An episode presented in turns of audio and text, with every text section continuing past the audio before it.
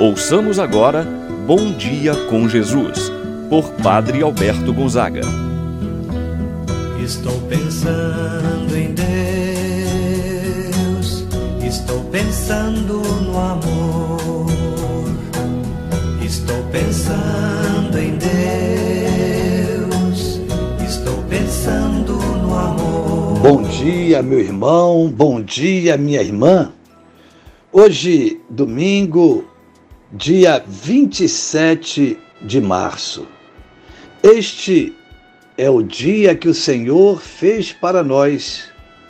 Alegremo-nos e nele exultemos. Agradecemos a Deus por mais um dia de vida.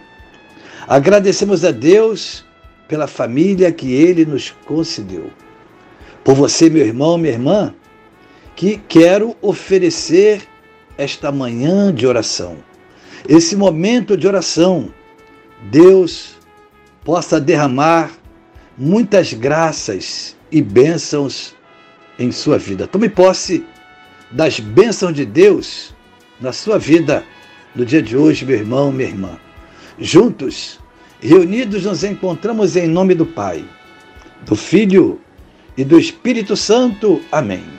A graça e a paz de Deus, nosso Pai de nosso Senhor Jesus Cristo e a comunhão do Espírito Santo esteja convosco. Bendito seja Deus que nos reuniu no amor de Cristo. Rezemos agora a oração ao Espírito Santo. Vinde, Espírito Santo, enchei os corações dos vossos fiéis, acendei neles o fogo do vosso amor, enviai o vosso Espírito, e tudo será criado e renovareis a face da terra. Oremos. Ó Deus que instruístes os corações dos vossos fiéis, com a luz do Espírito Santo, fazei que apreciemos retamente todas as coisas, segundo o mesmo Espírito, e gozemos sempre de Sua eterna consolação. Por Cristo nosso Senhor. Amém. Ouçamos agora a palavra de Deus no dia de hoje o Evangelho de São Lucas, capítulo 15, versículos de 1 a 3 e de 11 a 32. Naquele tempo, os publicanos e pecadores aproximavam-se de Jesus para o escutar. Os fariseus, porém, e os mestres da lei criticavam Jesus. Este homem acolhe os pecadores e faz refeição com eles. Então Jesus contou-lhes esta parábola. Um homem tinha dois filhos. O filho mais novo disse ao pai: Pai, dá-me a parte da herança que me cabe. E o pai dividiu os bens entre eles. Poucos dias depois, o filho mais novo juntou o que era seu e partiu para um lugar distante.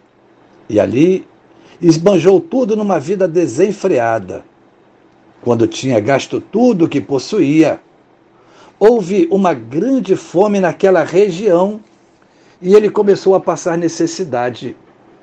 Então foi pedir trabalho a um homem do lugar que o mandou para o seu campo cuidar dos porcos. O rapaz queria matar a fome com a comida que os porcos comiam, mas nem isto lhe davam. Então caiu em si e disse: Quantos empregados do meu pai têm pão com fartura e eu aqui morrendo de fome? Vou-me embora, vou voltar para meu pai e dizer-lhe: Pai, pequei contra Deus e contra ti, já não mereço ser chamado teu filho. Trata-me como a um dos teus empregados. Então ele partiu e voltou para seu pai. Quando ainda estava longe, seu pai o avistou, sentiu compaixão, correu-lhe ao encontro, abraçou-o e cobriu-o de beijos. O filho então disse: Pai, pequei contra Deus e contra ti, já não mereço ser chamado teu filho. Mas o pai disse aos empregados: Trazei depressa a melhor túnica para vestir o meu filho. Colocai um anel no seu dedo e sandálias nos pés. Trazei um novilho gordo e matai-o. Vamos fazer um banquete, porque este meu filho estava morto e tornou a viver, estava perdido e foi encontrado. E começaram a festa. O filho mais velho estava no campo. Ao voltar, já perto de casa, ouviu música e barulho de dança. Então chamou um dos criados e perguntou o que estava acontecendo. O criado respondeu: É teu irmão que voltou. Teu pai matou o novilho gordo porque o recuperou com saúde. Mas ele ficou com raiva e não queria entrar. O pai saiu de insistir com ele. Ele, porém, respondeu ao pai: Eu trabalho para ti há tantos anos jamais desobedeci a qualquer ordem tua. E tu nunca me deste um cabrito para eu festejar com meus filhos. Quando chegou esse teu filho que esbanjou teus bens com prostitutas, matas para ele o novilho cevado. Então o pai lhe disse: Filho, tu estás sempre comigo. Tudo o que é meu é teu. Mas era preciso festejar e alegrar-nos porque este teu irmão estava morto e tornou a viver, estava perdido e foi encontrado. Palavra da salvação. Glória a vós, Senhor. Meu irmão, minha irmã, temos a leitura desta parábola tão conhecida por nós, a parábola do filho pródigo. E quero meditar sobre a atitude do pai no versículo 20, assim vai nos dizer: estava ainda longe quando seu pai o viu. Aqui está o ponto central da mensagem que eu quero meditar com você, meu irmão, minha irmã. Não quero diretamente falar da atitude do filho, não. Hoje quero mostrar um outro caminho Vamos procurar entender a situação do pai. Repito, no versículo 20, assim vai nos dizer: estava ainda longe quando o pai o viu. Você consegue entender? Não foi ele quem viu o pai, foi o pai que o viu. O pai, movido de compaixão, correu ao encontro do seu filho, abraça, beija. Se o pai viu primeiro, logo imaginamos que o pai estava esperando o seu filho.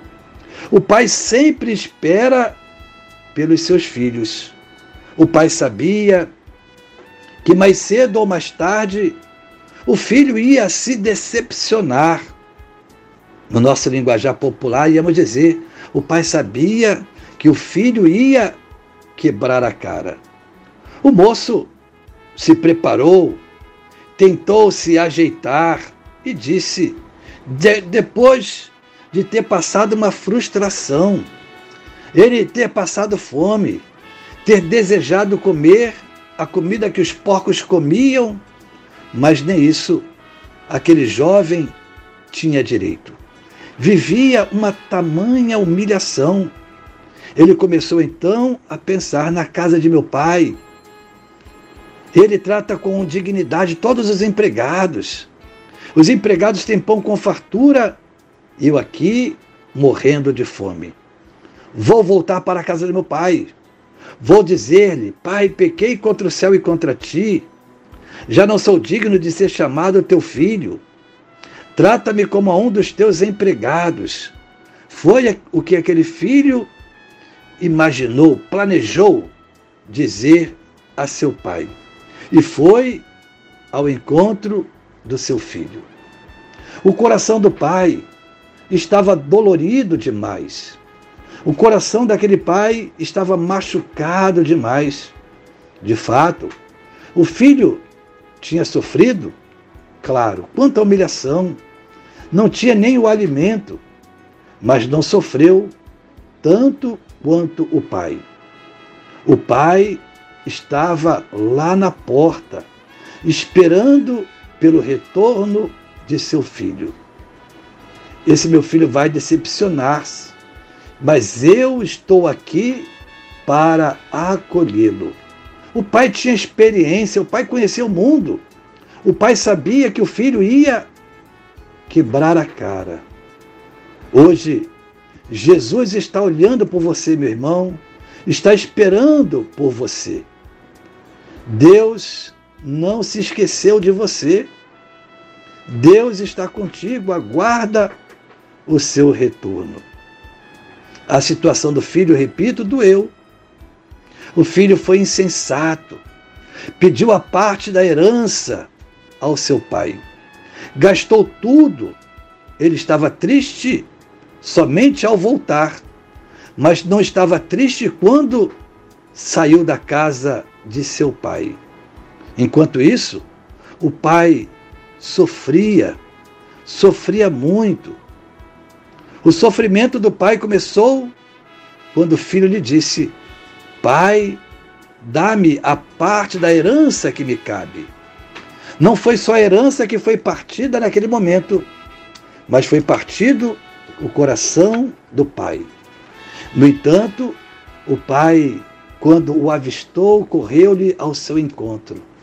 Abraçou, beijou, mandou colocar anel em seu dedo, sandália nos pés, dando dignidade para aquele jovem.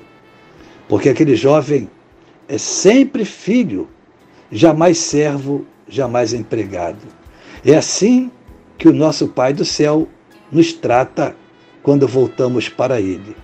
Peçamos a Ele a graça de sempre estarmos na Sua presença e, se uma vez nos afastarmos, possamos sempre voltar à casa do Pai, assim seja. Pai nosso que estás nos céus, santificado seja o vosso nome. Venha a nós o vosso reino, seja feita a vossa vontade, assim na terra como no céu. O pão nosso de cada dia nos dai hoje, perdoai-nos as nossas ofensas, assim como nós perdoamos a quem nos tem ofendido. Não nos deixeis cair em tentação, mas livrai-nos do mal. Amém. Ave Maria, cheia de graça, o Senhor é convosco. Bendita sois vós entre as mulheres, e bendito é o fruto de vosso ventre, Jesus. Santa Maria, Mãe de Deus, rogai por nós, pecadores, agora e na hora de nossa morte. Amém. Santo anjo do Senhor, meu zeloso guardador, se a ti me confio a piedade divina, sempre me rege, me guarde, me governe, ilumine. Amém. Meu irmão, minha irmã, receba a bênção de Deus em sua vida. O Senhor esteja convosco, Ele está no meio de nós. Abençoe-vos Deus Todo-Poderoso, Pai, o Filho, o Espírito Santo, desça sobre vós e permaneça para sempre. Amém. Tenha um abençoado domingo, meu irmão e minha irmã. Permaneça na paz do Senhor.